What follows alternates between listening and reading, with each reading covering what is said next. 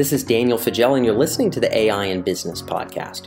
One of our most popular podcasts from, I think it was 14 months ago, was about the core differences between business intelligence and artificial intelligence. It was from a leader at Qlik, uh, Q L I K.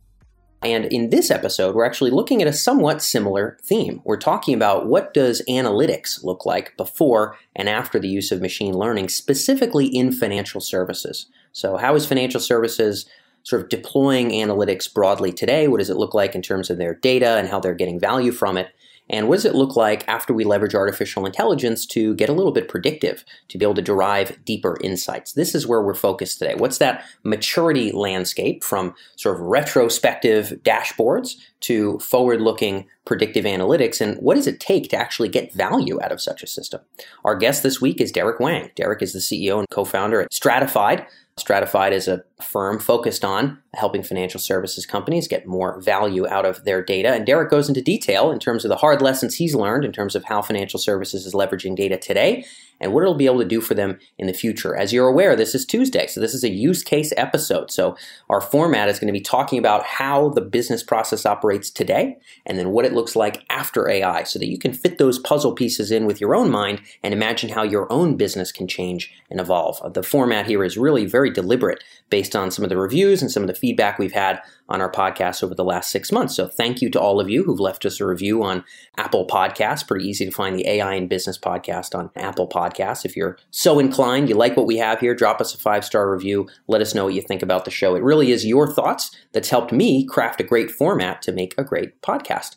And if you haven't already downloaded it, we're diving into financial services today. You can download our AI and financial services cheat sheet, which is full of both terms and core use cases of how AI is transforming financial services. It is an excellent primer on this topic, and you can find that at emerj.com slash FIN1. That's FIN like financial, FIN and then the number one. So emerj.com slash fin1. It's a short PDF brief. It's free to download. You can grab that on emerj.com. Without further ado, we're going to fly in. This is Derek Wang with Stratifyd here on the AI and Business podcast.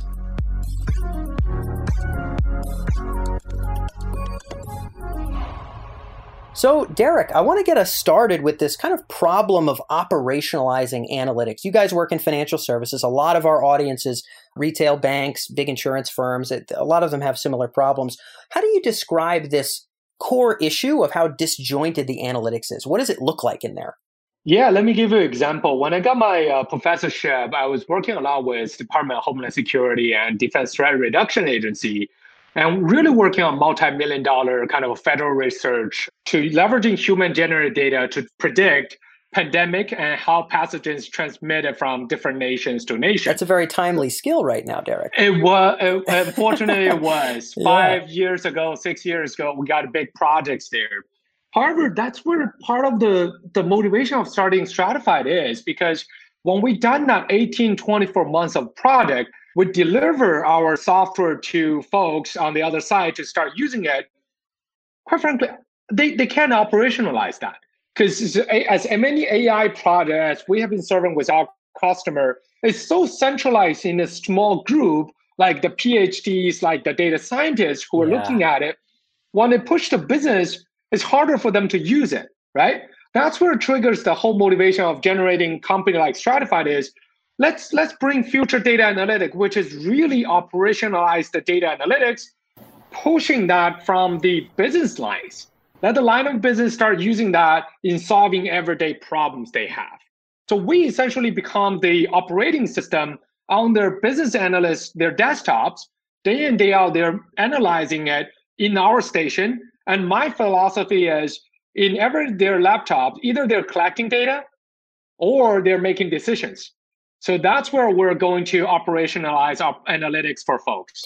Got it. So I'm going to uh, zoom a little bit up and kind of paint the problem a little bit more, and then we can start to go into some examples. So the challenge that you're articulating is that analytics sits in this IT universe where maybe IT, tell me if I'm wrong here, they might build some dashboards, they might build some little interfaces, maybe, but they're not day to day up next to the marketing people, day to day up next to the, the compliance people, day to day up next to the fraud people in financial services, for example. So those people in the business, so to speak, in those operational wings, they don't really get their hands dirty with analytics. They just kind of get whatever they can request and whatever can get built for them. And what you're talking about is a dynamic where they actually can have their own interface and build and use the things they want. Am I hearing you correctly?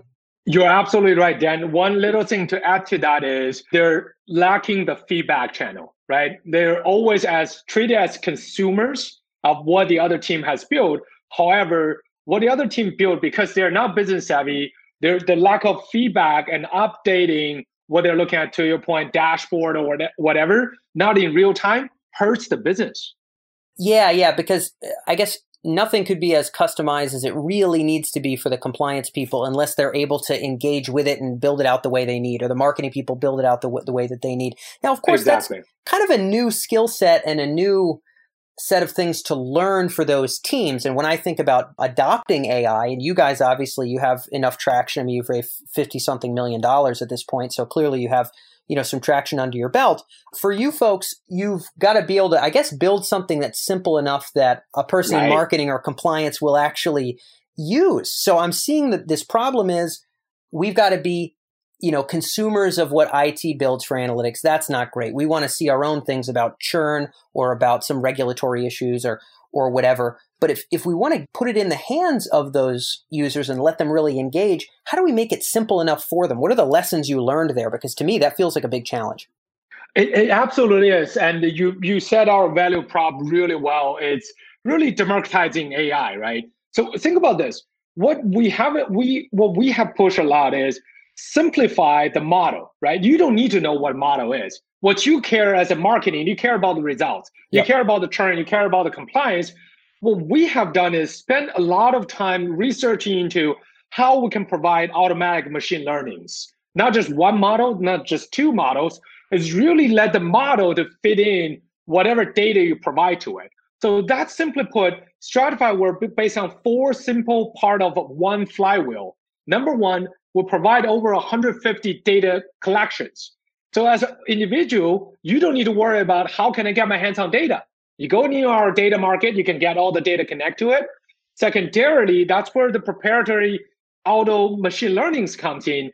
Our AI will go into based on what data you get in, automatically apply analytics, and then visually showing you as a marketing, as a voice of customer, as a customer experience folks to see what are the hidden signals that yeah. really lacks into that data set.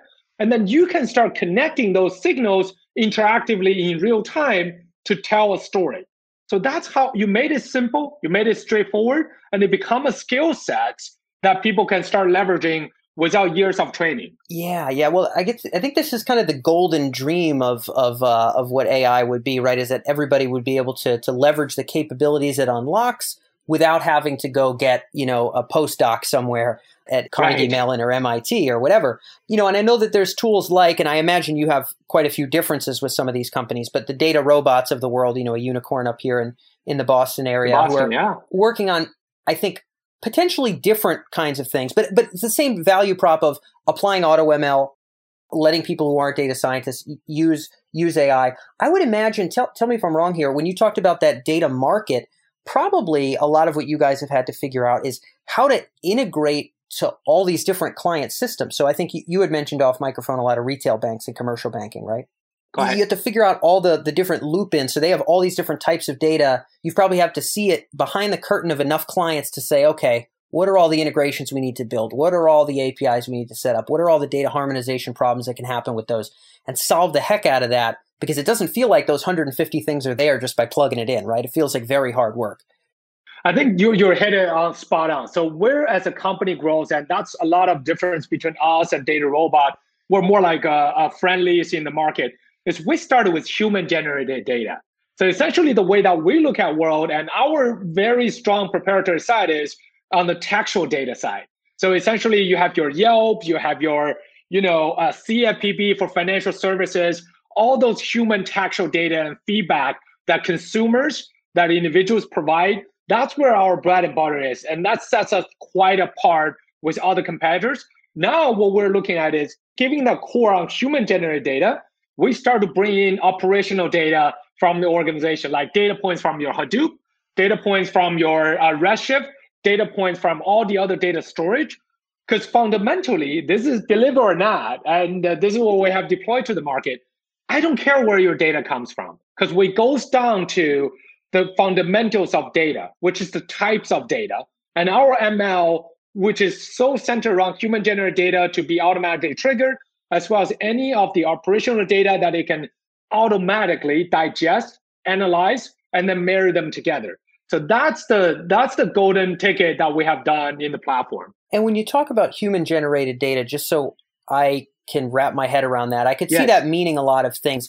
Generally speaking, what does that imply? How do you guys, I guess, define that term just for the audience today? Anything you can transcribe into digital text, okay. right? Call center data, videos, textual chats, you know, online chat survey, free forms, including the questions, you know, the forum comments, newsletters, okay. etc. Yep, yep, all yep. those stuff. So that tech stuff. Okay. Which yeah. is 80% of what organization has in their in their database. And that's the problem we start tackling, and that's our bread and butter is. Got it. Yeah, it, it makes sense to begin there, I guess, on some level. So, you know, thinking about this use case broadly, so, you know, we're, we're, giving people access to a platform where they can tap into the sorts of data assets that they have. Like you said, you know, if it's all text that maybe it makes the world a little bit more bounded. You know, it's not like you're pulling in video feeds and then you're pulling in, you know, there's, there's probably a, a lot that falls out of that ballpark that would be a little bit tougher. But regardless, so people have access to this stuff. What's been the process for you guys to turn that into value for these different departments? You know, compliance, marketing. I imagine you got to work with these teams. You got to say, okay, with this textual data marketing team, what do you want to build with this? And then kind of learn with them, learn with them, we'll learn with them to the point where now when you work with a client, you kind of know the workflow that they should use because it's not like getting a PhD. They don't have to do as much school as you, but they still, you know, they still have to uptick their skills. Yep. What was that process to learn what to teach them? Because you could teach them anything, but you've had to figure out the areas of value. What was that like? You, you actually got me excited about this, right? So, so let's just on your first comment. When you build a system like this, it need to be darn easy to use. That's where yeah, Stratifyd yeah. is, right? So essentially, we were credited by Gartner to be cool vendor in terms of our day zero deployment. So literally, people get access to the platform. You can start using it. So it's fully self-serve in that.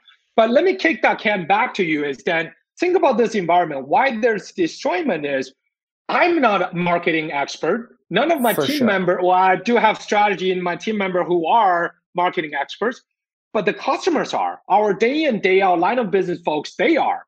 There's problem right now in their operation lighting of machine learning is they don't know what machine learning. So that's what we are good at it. So essentially what we have gave them is a blueprint that they can come in easily uh, to say hey this is the model that will give me hidden topics based on my customer data. Boom connected. Here's the result. Visually you see it. Then they're still start to building that storyline that fits in their analytic.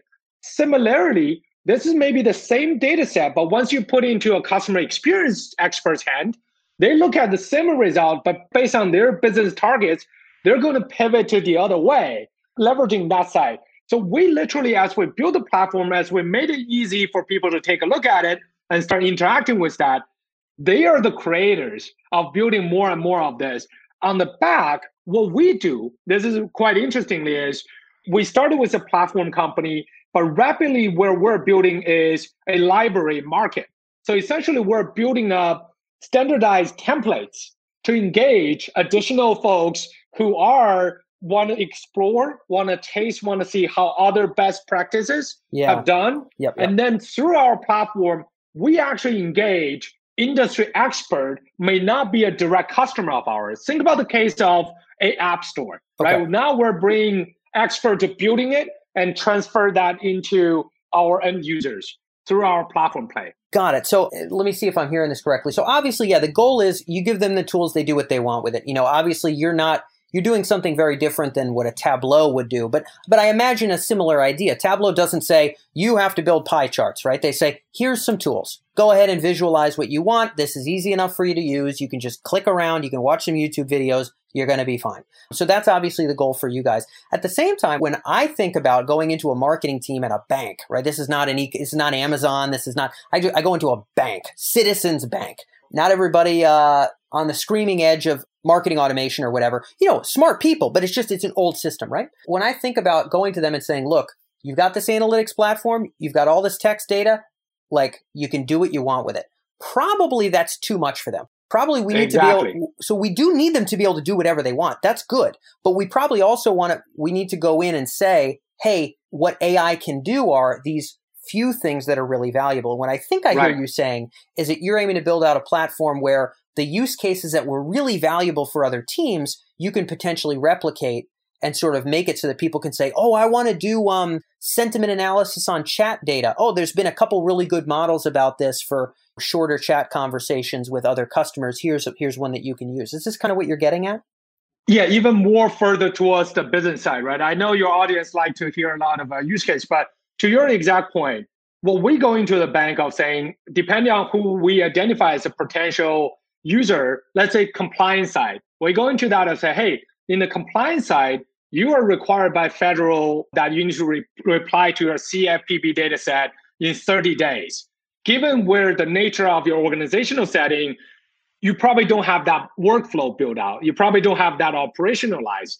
Here is the entire operationalized process that Stratifyd offers to you from data in to automatic classification, automatic routing, to your department, plug in your email, it will send to Joe Smith to answer this type of data point. While daily routine, they can update the model itself. We go in and say, here is the entire solution based on our platform for the compliance department. That's how we engage with them. And even more towards the solution around it, lesser than say, hey, come in and pick sentiment model. Because sentiment model on chat, while is specific enough, what is the outcome I'm looking yeah, at? Yeah, what are we shooting for exactly? Exactly. Yeah, Yep, yep. Exactly. So we're on the same page. We're going to that problem in the way is saying, okay, you want to identify the sentiment on top of the chat to trigger if they're low sentiment score, a consumer package, customer package, right? Care package to make sure they're happy even after the chat. So give you a concrete example, a lot of this case has happened in our contact center offering where 2% of the callers calling to a contact center of a bank leave a mark of rating how their conversation with the agent was. What about those 98%? Because you have no way to know. And the banks are using random sampling of saying, oh, yeah, I'm picking one of 10,000 calls. I'm just manually listening yeah, to it. Yeah, yeah. We completely op- automa- uh, kind of operationalize for them based on our own speech analytic engine, our data analytic and AI modeling we can empower banks they build literally in two weeks based on 2% of their data build a customer loyalty predictor model and deploy into their contact center so every each call is finished it will automatically rate it it scored that and then it triggered into their adobe cloud it triggered into marketo so to their crm system and then immediately send a care package a text message Think about that. I was just livid calling to a banker. As soon as I hang up, a message come to my phone and say, Derek, I, I heard you're pissed off. Here is something I can offer to you. Yeah, That's yeah, what yeah. we're operationalizing for them. Yep, got it. And yeah, of course, yeah, it needs to be a particular business outcome. And my guess is, as you guys, because I think the upside of a broad platform like what you folks have is that if a lot of people start using it, you can become the backbone of their whole AI transformation, which, you know, as a venture capitalist, I would be very excited about because that feels pretty strong business. The tough part about your business is that there are whole companies, Derek, and I've spoken to a great many of them who just yeah. focus on call centers and just focus on, you know, a couple industries and just focus on that kind of scoring. So you guys, um, you have the benefit of being much wider, but then you also have, I think, the challenge of finding, okay, within each department, here are some tangible things we can do, right? Because unlimited AI is is just too much for people. But you guys have been able to suss out the specific use cases, and I think what you're articulating is that the goal is that you can almost make those kind of drag and drop where if they're plugging it into marketing, you've got a bunch of cool ways they can leverage it and, and things that have been valuable for other people. And it sounds like that's the vision here. Exactly. And you you hit the nail on the head too, right? So whereas our as a platform company, we actually maintain two things data and openness. So we have a lot of strong partners like LivePerson, who is online chat, is a strong partner with us where we're offering them the analytics that become their backbone for their customers. Yeah. We have contact center to be our partners. We're offering our platform to them for them to be providing their customer. Because our mindset of this is it's harder to have a company that really disrupting the analytics space. That's where we're disrupting with, and we're building out our, for lack of better term, Switzerland tactic. We want to be work with other company who specialize in areas, not even just technology companies, but think about the chain. There's a lot of consulting companies, a lot of SI companies who hold that business knowledge, but their operation, their bottom line, their process is very heavy. Yep. We're giving them the AI technology to supercharge them so they can better serve their customers. We got benefits from that as well. So yeah. you're absolutely right. Yeah. From our direct sales side, also hit on the nail on the head is we are very focused. That's why we bring experts like in customer experience, people who from USAA, which is a gold standard of customer experience in finance, onto our team and become our evangelist to say, here is how things should be done. Here is can be done in Stratify platform. Yeah. Very, very targeted. Yeah, because I think again, a firm a firm like yours where the it is possible to be anything but targeted because you have so many use cases. It sounds like for you, it's been very, and this is really interesting business insight. It's been interesting to hire in people with the knowledge to say, okay, within this operational area, you know, here are some things we should really be unlocking with this tech. So that's that's cool. I think from from kind of a, a higher level strategy standpoint. So hopefully for the listeners here, this has been good from both the business model and the use case side. Derek, I know that's all we had for time in this use case episode, but thanks so much for joining us on the show. Thank you, Dan. Really appreciate it.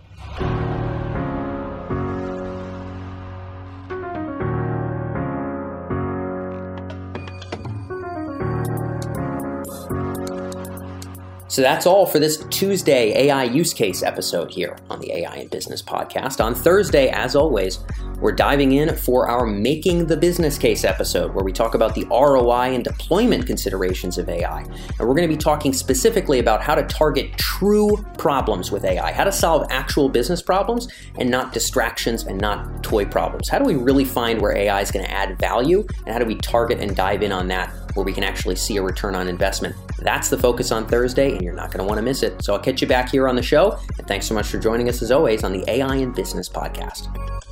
Oh.